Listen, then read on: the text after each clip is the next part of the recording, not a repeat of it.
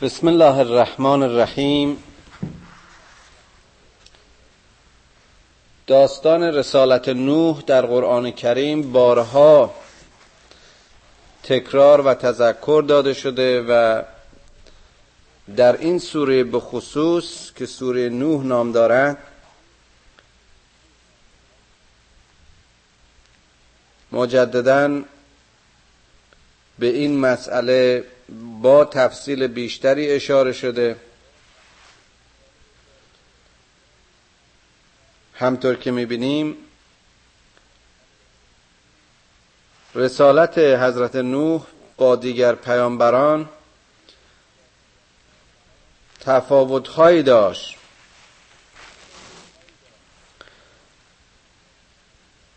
که از جمله اونها زمان رسالت این پیامبر بزرگوار است. به بیانی 700 سال و یا بیشتر نوح در میان قوم خودش به انواع اشکال مختلف تبلیغ کرد. ولی ظاهرا نتیجه تبلیغاتش منفی بود. تا جایی که به خدا شکفه برد و شکایت کرد از اینکه قومش هدایت رو نمیپذیرند. و همینطور که حالا در تفسیر و توضیح این آیات خواهیم دید در واقع خودش رو در مقابل قومی که بهش فرستاده شده بود و شکسته احساس می‌کرد. این مسئله شکست ظاهری دعوت رسولان حق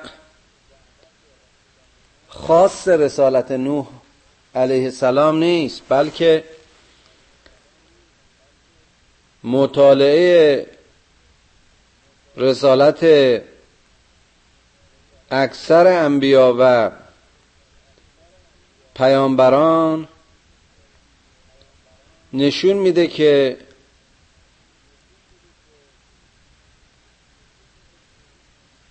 در شکل ظاهری پیام اونها موفق نبود و دعوت اونها موفق نبود.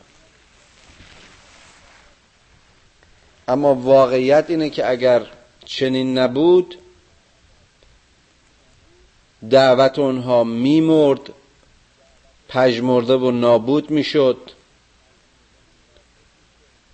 و اسلام رشد کاملی خودش رو نمی‌کرد. و به خصوص در زمان رسول اکرم صلی الله علیه و آله و سلم می‌بینیم که سیزده سال در دره مکه جز زجر و شکنجه حاصلی حاصل نکرد و تا زمانی که به مدینه حرکت نکرد توفیق و پیشرفتی در دعوتش مشهود نبود.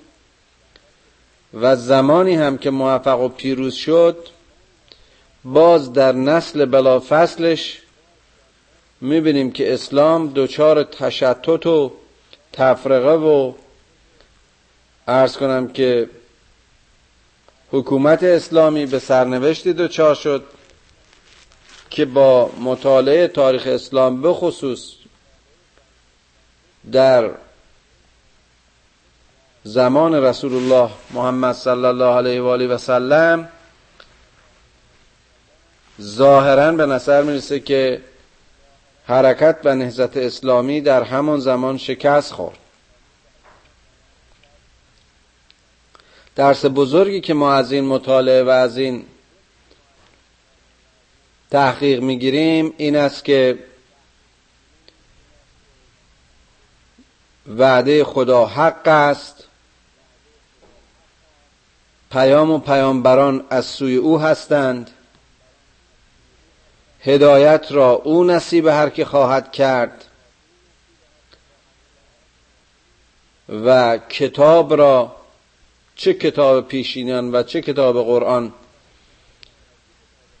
که فرستاده خداوند بخشنده و مهربان است هم به وسیله او حفظ می شود و دوام می یابد و همینطور که می‌بینیم حتی در زمان حال در حالی که اغلب سرزمین های اسلامی در آتش جنگ میسوزند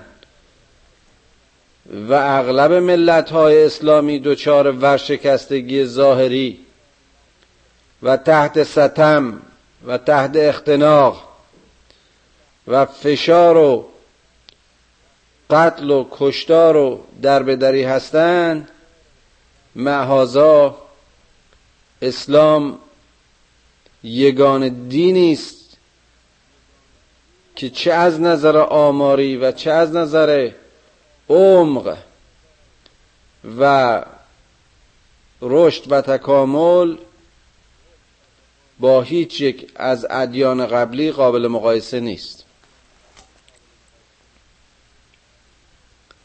و این ادعا نیست این امری تحقیقی و تثبیتی و ثابت بر همه اونها که اهل تحقیقند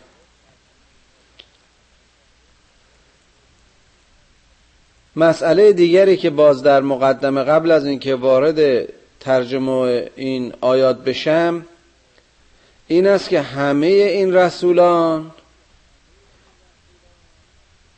محتوای پیامشون یه چیز بود. و اون اینکه خدا رو بپرستید تقوا پیشه کنید و ما پیامبران به عنوان نمونه و الگویی برای شما هستیم. انا الله و تقوه و اطیعون. ریشه و جان پیام نوح ابراهیم موسی عیسی محمد یعقوب همه اینهایی که بودن همین بود. که عبد و بنده خدا باشید و الا عبد و بنده غیر خدا خواهید بود. یا بت میپرستید یا شبیه بتها رو میپرستید یا خودتون رو میپرستید. تقوا پیشه کنید و از ما نمونه بگیرید.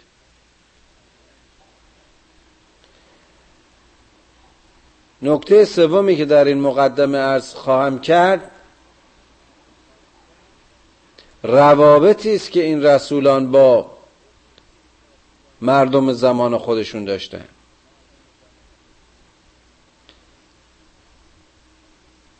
هر پیامآوری در شروع و آغاز دعوت خودش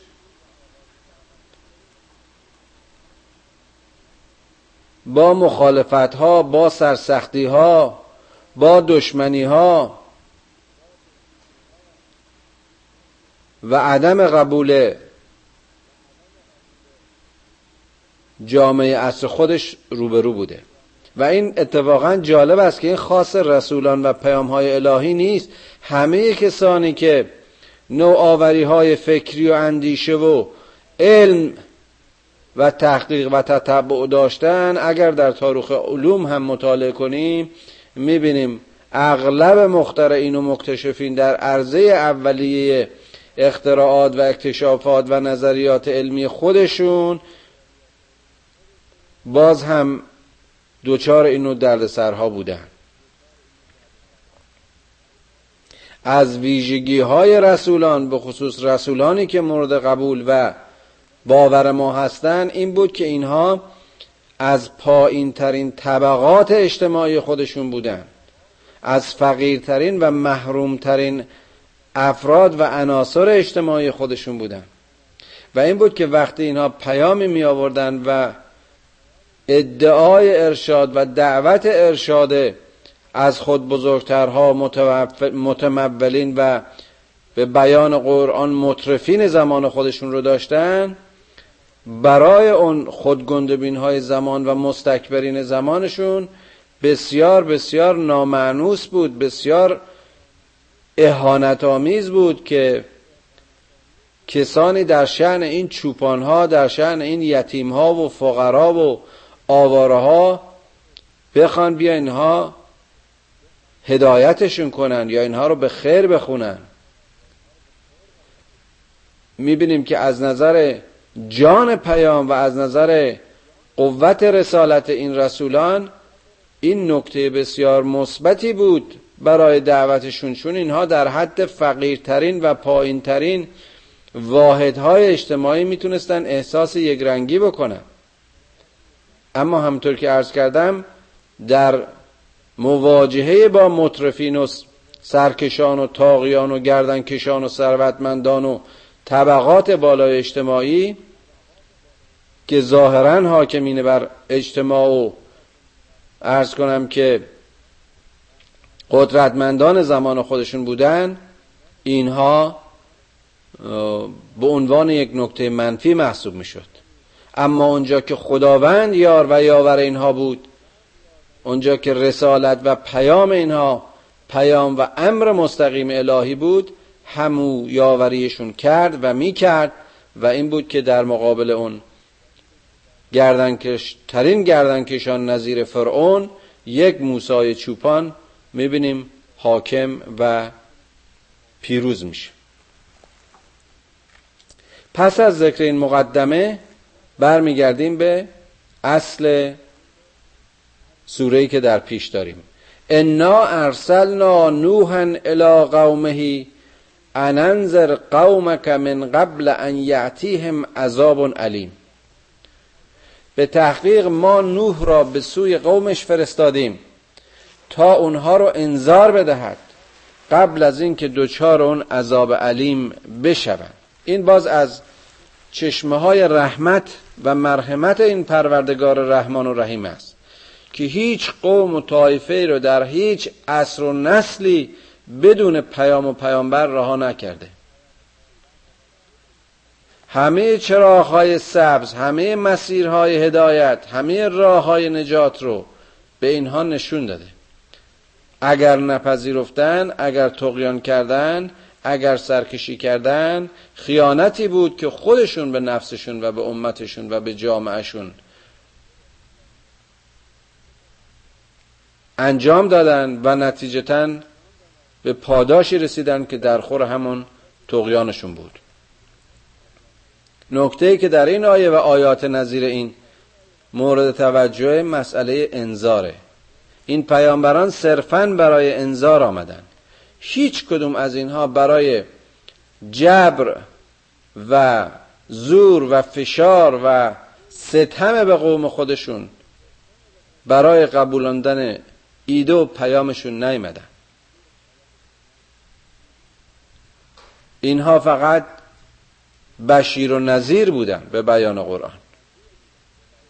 به همین دلیل هست که وقتی ظاهرا هم پیامشان مقبول نمیفته و یا شکست خورده به نظر می‌رسه وقتی با خدا مسائل و درد دلهای خودشون رو بیان می‌کنن پاسخهایی که میشنوند بسیار بسیار وسیع بسیار بسیار جرف و عمیق و بسیار امیدوار کننده است. که این شما نیستید که مردم رو عوض می‌کنید. شما نیمدید که این مردم رو به جبر و زور به دین بگرایانید به عاقبت و آخرت متوجه بکنید. شما وظیفتون اینه که پیامو بگید.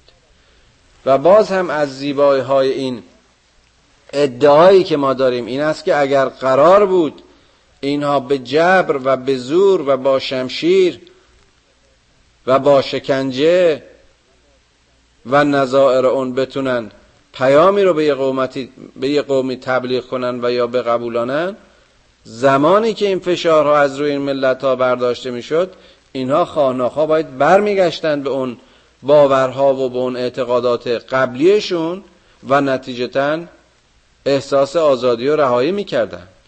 اما می‌بینیم که عملا اینطور نیست. بلکه همونها که سرکشی و تقیان کردن اکثرا و اغلب خود اونها وسیله رشد بیشتر و دوام بیشتر هرچه پیام شدن. و پیام باقی ماند. چه پیام ابراهیم چه یعقوب چه اسحاق چه موسی چه عیسی و چه محمد صلی الله علیه و آله و سلم. قال یا قوم انی لکم نظیر مبین. او به اطرافیانش به امتش گفت ای مردم من بر شما یک انذار دهنده آشکاری هستم. این صفت و لغت مبین که در اینجا بیان شده است که یکی از صفات خداونده است که باز هم یکی از صفات کلام خداونده است صفت عام پیام پیامبران است. پیام اینها در هم و پیچیده نبود تئوری های مغلق نبود. بسیار آشکار و روشن بود. برای هر کسی قابل فهم بود. پیام اینها همونطور که قبلا اشاره کردم یکسان بود. یک مایه داشت. ان الله و تقوه و عطیعون که خدا را عبادت کنید. کسی که شما را آفریده کسی که به شما روزی میده کسی که حیات و مرگ شما به دست اوست کسی که تعالی و رشد شما به دست اوست کسی که به شما مهربان است کسی که توبه شما را میپذیره کسی که از گناهان شما در میگذره. او که عالم بر آشکار و نهانه است او که اول و آخر است او که دارای همه این صفات نهایی و عالی است او رو بپرستید. به زیر خدا سجده نکنید. به زیر خدا رکوع نکنید. که هرچه غیر خدا را بپرستید نوعی بت پرستی است. تقوا پیشه کنید. ارزش ها و معیارهای انسانی خودتون رو تلف نکنید. خودتون رو در حد چارپایان و حیوانات برای یه مش علوفه و تغذیه و خوراک چند روز این دنیایی به هر خفت و ذلتی نیندازید. تقوا پیشه کنید. تا روح خدا در شما رشد کند. تا خدایگونگی شما جاوید بماند و به بینهایت خداوند تقرب حاصل کند. قربتن الله عمل خیر بکنید. ما رو اطاعت بکنید یعنی پیروی از ما بکنید. رسولان در زمان خودشون هر کدام الگوی پیامشان بودن. عین این آیات رو در قرآن می‌بینید که فی رسول الله اصوتا حسنه. گفتیم موسی برای خودش یک نمونه عملی است از پیامی که به قوم خودش تبلیغ می‌کرد. عیسی به همچنین و محمد صلی الله علیه و آله و سلم همونطوری که قرآن مستقیما اشاره کرد. اسوه و نمونه خوبی برای امتش بود. یغفر لکم من ذنوبکم و یؤخرکم الی اجل مسمى. او خدایی است که گناهان شما رو میامرزه و عجل شما رو به تأخیر میاندازه تا زمانی که بر شما مشخص شده. آیا شما مرگ رو می‌تونید پیشگیری کنید؟ حیات و مرگ شما به دست اوست. الذی یحیی و یمیت و یمیتکم و یحیی. این اون است که میمیراند و زنده می‌کند و زنده می‌کند و میمیراند. چه کسی غیر خدا دارای این قدرت است؟ ان عجل الله اذا جاء لا یؤخر. لو کنتم تعلمون. به درستی که اون عجل خداوند زمانی که می‌رسد کسی را یارای به تأخیر انداختن آن نیست. اگر اندیشه کنید اگر بفهمید. قال رب انی دعوت قومی لیلا و نهارا. گفت خدایا من شب و روز این قومم رو خوندم و دعوت کردم. فلم یزدهم دعای الا فرارا. و این دعوت من چیزی بر اینها نیفزود مگر اینکه اینها متنفر شدند و فرار کردند. بسیار جالب است که این رسول گرامی این حضرت نوح به این سراحت با خدای خودش از قوم خودش گله می‌کنه. این باز نکته رو که در مقدمه اشاره کردم به ما متذکر میشه که زمان رسالت تکرار رسالت و دوام رسالت و یک پیام جایی که گیرنده هایی نباشند آمادگی هایی در جامعه نباشه پذیرفته نخواهد شد و اثر نخواهد کرد. و می‌بینیم که اتفاقا در خانواده خودش این مرد نتونست فرزند خودش رو یعنی فرزند خودش لیاقت این رو پیدا نکرد که در زمره مؤمنین و رستگان باشه. و اونجا که کافران تحت تاثیر تقیانشون بالاخره به تقیان طبیعت گرفتار شدند و غرق شدند. فرزند نوح نتونست جزو نجات داده ها و نجات یافته ها باشه. حتی وقتی که پیامبر بزرگوار این درخواست رو از خدا می‌کنه او میگه که نوح پسر تو عمل صالح نیست. باز هم نکته جالبی رو که اینجا پدر رسول بودن امتیازی برای پسر نااهل بودن نخواهد بود. برای فرزندی که عمل صالح نباشد نخواهد بود.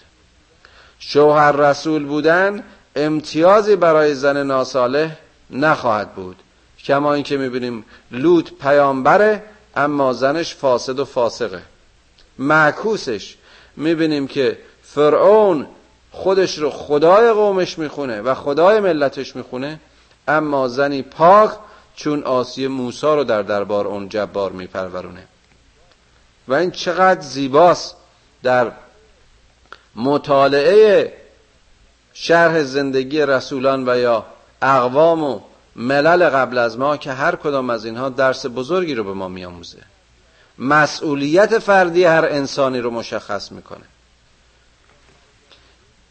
پیامبر گرامی محمد صلی الله علیه و آله و سلم به خانواده خودش به دختر خودش فاطمه می‌گفت که تو برای خودت کاری بکن.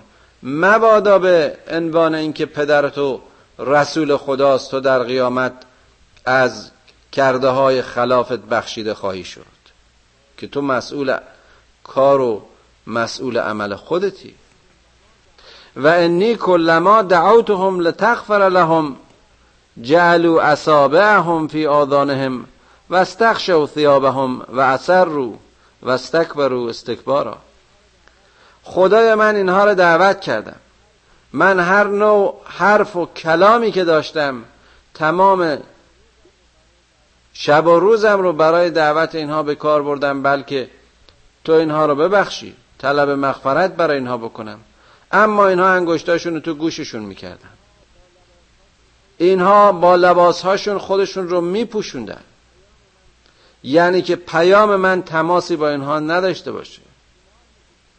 اینها کنار میکشیدن دوری می‌کردن استکبار می‌کردن.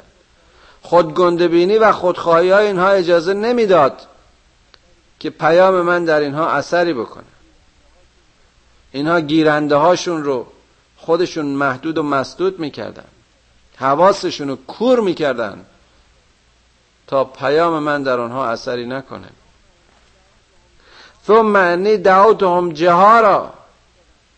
من فریاد می‌زدم. من پیاممو به صدای بلند بر اینها میخواندم. ثم انی اعلنت لهم و اسررت لهم اسرارا. من در خفا من در آشکار من به هر شکلی بود پیاممو به اینها تبلیغ کردم. فقلت استغفروا ربکم انه کان غفارا. به اینها می‌گفتم به اینها گفتم که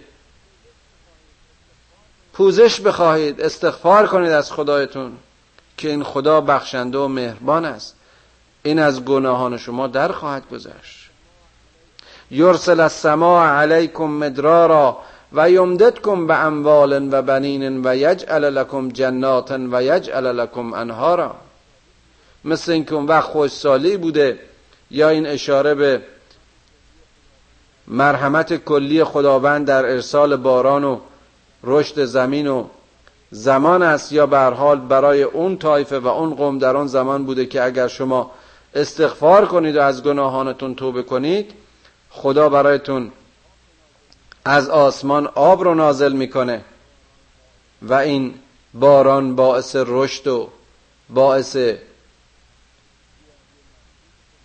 زیادی محصول شما ثروت شما اولاد شما و موجد باغهای سرسبز و رودخانه های پرآب خواهد بود.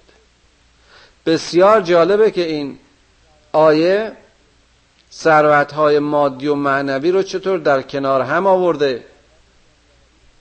ثروت دنیایی و رشد طبیعت و داشتن اموال و جاری شدن رودخانه ها یعنی منشأ رحمت خدا.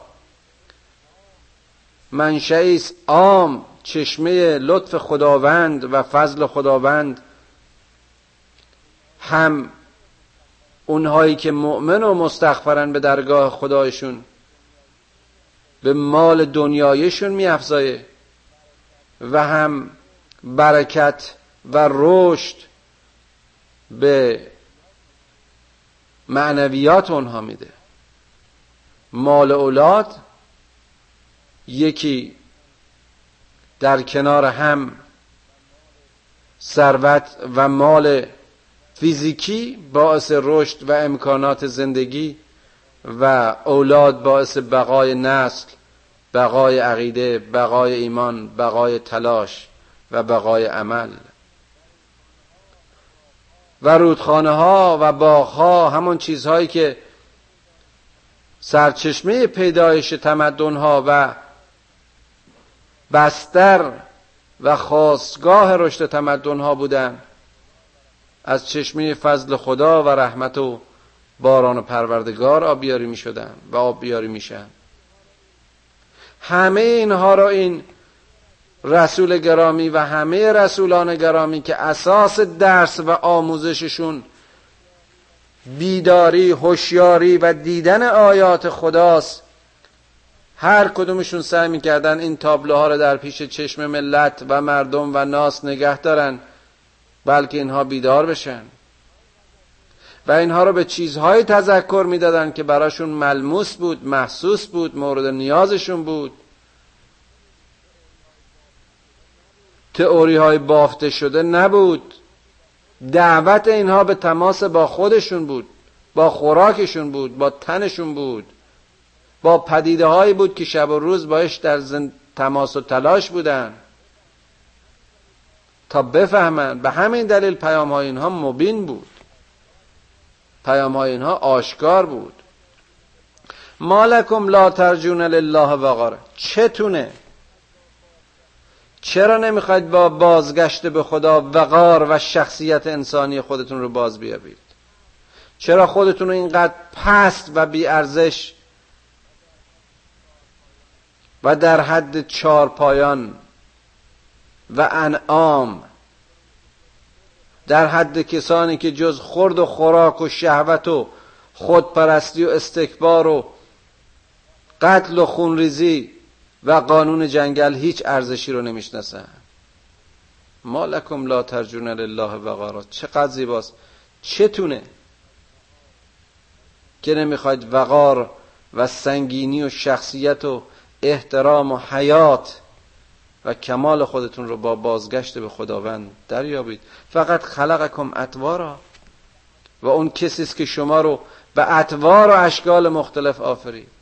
نه فقط به شکل و قیافه و رنگ و پوست و نژاد و زبان و همه اون تفاوت هایی که انسان ها رو از هم متمایز می‌کنه بلکه تو ای انسان هر آن و هر لحظه انسان دیگری هستی. اون لحظه ای که تازه پیدا می‌کنی چیز نوعی میآموزی لحظه بعدش دیگه اون انسان اولی نیستی انسان لحظه پیش نیستی.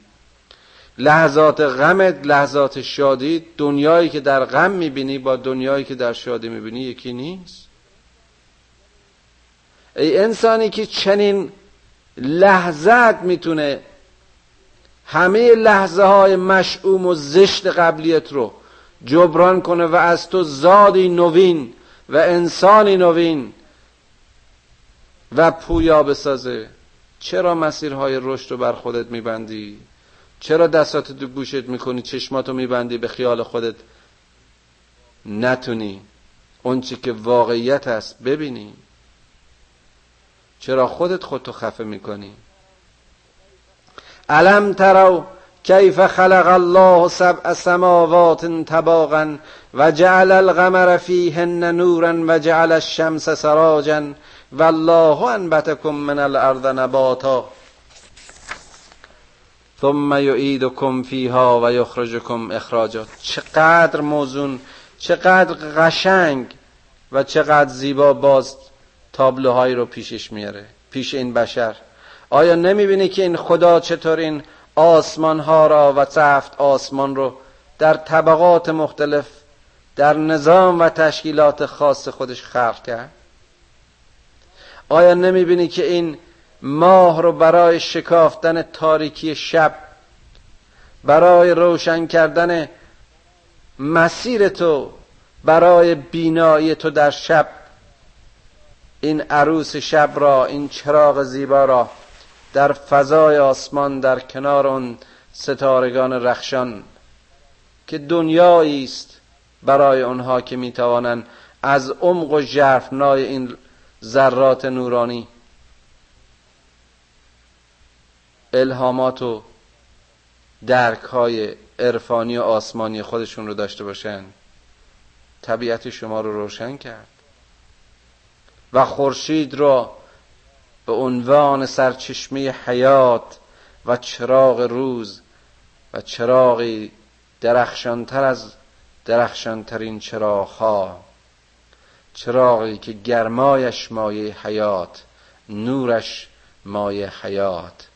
و زیبایی و رشد. و این تازه خورشید زمین است.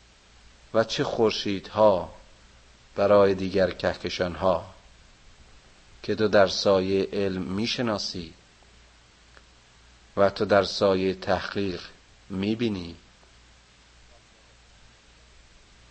والله انبتکم من الارض نباتا.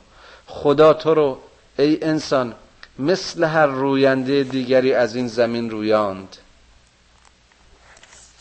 اما میان تو و دیگر جنبنده ها میان تو و دیگر گیاهان و نباتات میان تو و دیگر جمادات تفاوتی است. تو از میان همه زندگان غیر انسان شاخصی داری. و آن اینکه باز برمیگردی.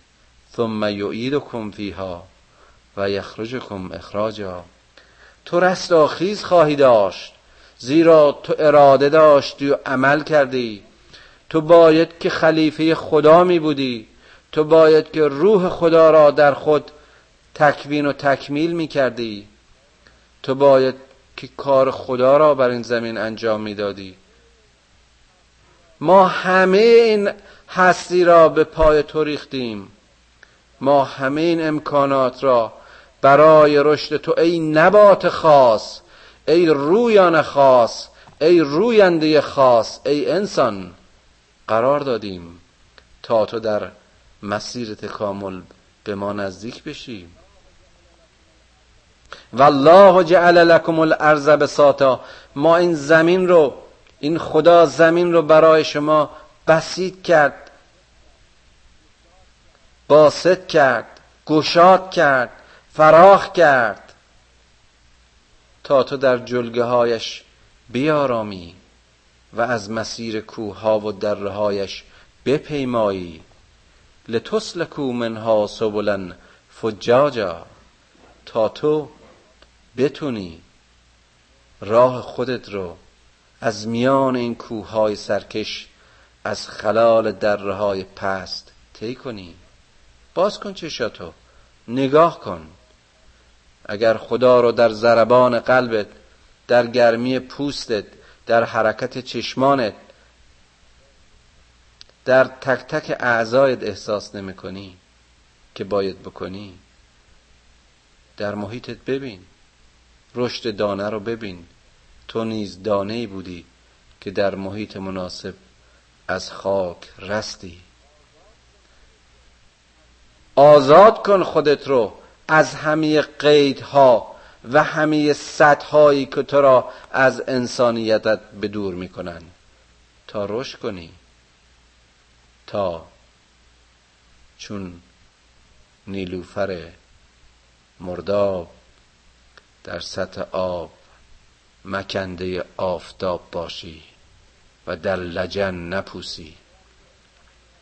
قال نوح رب انهم و تبعوا من لم یزده ماله و ولده الا خسارا. گفت خدایا نوح گفت اینها کار جز اسیان علیه من نکردن. اینها چیزها و کسانی رو تبعیت کردند که نه چیزی بر مال اونها میافزود. نه بر ولد و زاد اونها میافزود. یعنی که جز خسارت جز ورشکستگی سهم و نصیبی نداشتن.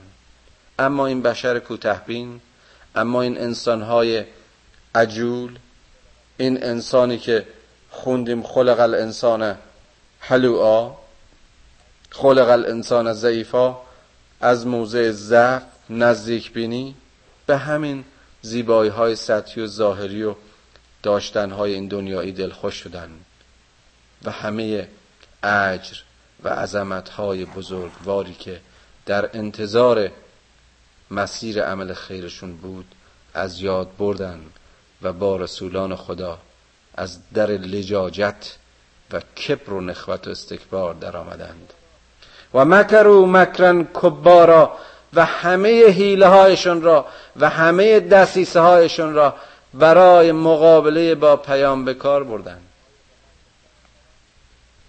آیا به قتل پیامبران کمر نبستند؟ آیا تیزترین نیزداران عرب را شبانه بر بستر پیغمبر نخواندند؟ اما مکر کدامشان پیروز شد؟ و قالوا لا تذرن الالهتکم ولا تذرن ودن ولا سوعا ولا یغوث و یعقوق و نصرا گفتن که ما دوری از این بت هامون رو این پنج تا بتی که اسبرده ود و سو و یغوث و یعوق و نصر اینها نمی‌تونستن دوری اینها رو تحمل کنن. اینها عادت کرده بودن. این مسئله عادت کردن خودش یکی از بدبختی است که از هر نوع نوپذیری انسان رو به دور میداره. اغلب پیامبران وقتی که دعوتشون رو ابلاغ می‌کردن با این جواب مواجه می‌شدن که ما می‌خوایم بر دین آب و اجدادیمون باشیم بر باور اجداد و پدرانمون باشیم. چون بخشی عادت کرده بودن. نمی‌خواستن از عادت خودشون دست بردارن. سایرین براشون اون ایده و اون باور رو مهیا کرده بودن. و چقدر زشته که ما همین باورهای خودمون رو همطور سرسری به شکل ارسی به ارث برده باشیم و در اندیشه و باور خودمون تحقیق نکنیم. خیلی جالبه که در یکی از این تفسیرها از علامه یوسف علی اتفاقا این پنج تا بوتی که در اینجا مثال می‌زنه و نام می‌بره برای هر کدوم از اینها توضیح میده که هر کدام از اینها سمبل یه چیزی بودن. بوت ود نمایانگر و سمبل قدرت بود. و سوا سمبل زیبایی. و یغوس سمبل قدرت و یعوق. اون هم باز نوعی سمبل برتری و نصر نمایندش عقاب یا تیزبینی بود. بر حال وارد جزئیات اون نمیشم چون در فرصت این ترجمه و تفسیر نیست. اونهایی که علاقه دارن می‌تونن به اون تفسیر نگاه کنن و مفصلا ایشون توضیحاتی داده. و قد ازلو کثیرا ولا تزد از ظالمین الا زلالا اینا نمی‌خواستن از بوتاشون دست بکشن. اینها باعث زلالت اکثریتی شدند و و جز اضافه کردن ظلم و ستم و گمراهی در جامعه خودشون نقشی نداشته مما خطیاتهم اغرقو فتخلو نارن اینها در خطاهای خودشون غرق شدن. آدم غرق شده آدمی است که سرش زیر آب رفته. یعنی چشم و گوش و راه نفسش و گویاییش و بویاییش و همه آنتناش خفه شدن مسموم شدن مسدود شدن. آدمایی که خطاهاشون باعث میشه که این گیرندهاشون کور و کر بشه و خفه بشه در واقع غرق شدن. و این اصطلاح غرق شدن مناسب ترین اصطلاحی است که میشه در اینجا به کار برد و قرآن به کار برده. مما خطیاتهم اقرقو فتخلو نارن خطاهای اینها اینها رو کور و کر کرده دیگه اینا نخواهند شنید نمیشنون لهم اعینهم و هم لا یبصرون. و اسماعهم و هم لا یسمعون. و این آتش رو و این نار رو و این جهنم رو چنین برای خودشون خریدن. فلم یجدو لهم من دون الله انصارا. کسی نیست از این زیر خدایان که بتونه اینها رو نجات بده. وقتی خدا چنین خشمی رو بر اینها روا داره در واقع خود اینها این مواهب الهی رو نادیده می‌گیرن و به روح خدا خیانت می‌کنن. و به نفس خودشون خیانت می‌کنن. چه کسی می‌تونه اینها رو نجات بده؟ و قال نوح رب لا تذر علی الارض من الکافرین دیارا. اینجا نوح از موضع نفرین به خدای خودش میگه خدایا. اینا رو نفرین می‌کنه میگه خدایا بر روی ارز زمین دیاری از اینها رو زنده نگذار. انک انتظرهم یضلوا عبادک. که اگر اینها رو به حال خودشون بذاری اینها بندگان تو رو هم به زلالت و گمراهی خواهند کشید. ولا یلدو الا فاجرا کفارا. و اینها زاد و رودی نخواهند داشت دستاوردی نخواهند داشت جز اینکه فجر و فسق و کف در جامعه خودشون به بار بیارن. رب اغفر لی و لوالدی و لمن دخل بیتی مؤمنا. وللمؤمنین والمؤمنات ولا تزد الظالمین الا تبارا. بعد از این نفرینی که در حق این کفار می‌کنه نوحی که غرنها از رسالتش گذشته و خودش رو به ظاهر ورشکسته می‌بینه دعا می‌کنه خدایا ببخش مرا و پدران و مادران ما را یا پدر و مادر مرا. و همه کسانی که با ایمان در خانه من داخل می شوند این خونه محصور به خونه و چهار دیواری خانه نوح نیست. خانه هایی است که روح نوح و پیام نوح در آن خانواده ها هست. خانواده هایی که ایمان در آن چنان رشد کرده و رشد مییابد که می‌تونن با نوح هم کشتی و همسایه باشند نه مثل فرزند روح که از کمر نوح باشند اما در خانه نوح نباشند. چقدر جالبه که این همخانگی و هم ایمانی رو چطور خدا از همدیگه متمایز و مشخص می‌کنه؟ خدایا ببخش همه مؤمنین و مؤمنات را همه مردان مؤمن و زنان مؤمن را. ولا تزد از ظالمین الا تبارا و سهم ظالمین را. چیزی جز افزایش هرچه بیشتر رنج و عذابشان قرار مده. خدایا تو را قسمت میدیم. به حق نوح و همه نجات یافتگانی که به پیام نوح یعنی پیام تو سر تسلیم فرود آوردند ما را با پیام این پیامبر بزرگوار و همه پیامبرانت و به خصوص پیام کامل محمد صلی الله علیه و آله و سلم قرآن کریم آشنا کن. خدایا پدران و مادران ما رو بیامرز. و آنها که ما رو با الفبای قرآن آشنا کردند با بهشت آشنایشون کن. خدایا اون چی که ما رو از تو به دور میداره ما رو از آن به دور بدار. و آنچه که ما رو به سوی تو می‌خونه پروردگارا ما رو به اون تشویق و ترغیب کن. خدایا اعمال ما رو اموال ما رو و فرزندان ما رو جز به صالحین قرار بده. خدایا ما رو از رحمت خودت نومید نکن.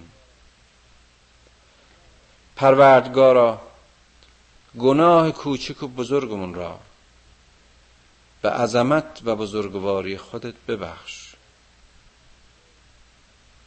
خدایا خدایا از علم هرچه بیشتر به ما بیاموز. اما راه زندگیمون را از مسیر انذار از مسیر تنبه از مسیر توجه از مسیر تعقل و تذکر در کلام مبارکت و در کتاب عظیمت. قرآن کریم زندگیمون را پربار بگردان. خدای حاصل تلاش و حیاتمون را چنان کن که در پایان عمر از اون چه به عنوان زندگی بر ما گذشت افسوس نخوریم و حسرت مردن نکنیم. پروردگارا تو را به محمد و احترام محمد ما رو با پیام محمد و سیرت محمد آشنا کن. خدایا ابتلاهایت را بر ما ساده کن و یا توانمان را چنان کن که از آزمایشهایت موفق و روسپید به دراییم پروردگارا ما رو به حال خودمون رها نکن. دستمان بگیر که بی تو هیچیم و با تو از هیچ چیز نمی حراسیم. خدایا ایمانمون را در حد یقین در ما را سخ کن تا در مقابل ناملایمات سختی ها دشمنی ها تنها. پایدار و مقاوم باشیم. پروردگارا پروردگارا جز تو هیچ چیز نمی‌خواهیم. جز تو کسی را نداریم. بر بی کسی ما رحم کن. دنیای اسلام مورد خشم و تعدی و ظلم جنایتکاران است. به احترام محمد قلبهای مسلمانان یکی کن. قدمهایشان را در راه مبارزه با کفر استوار بگردان. ربنا آتنا فی الدنیا حسنه و فی الاخرتی حسنه و قنا عذاب النار. و السلام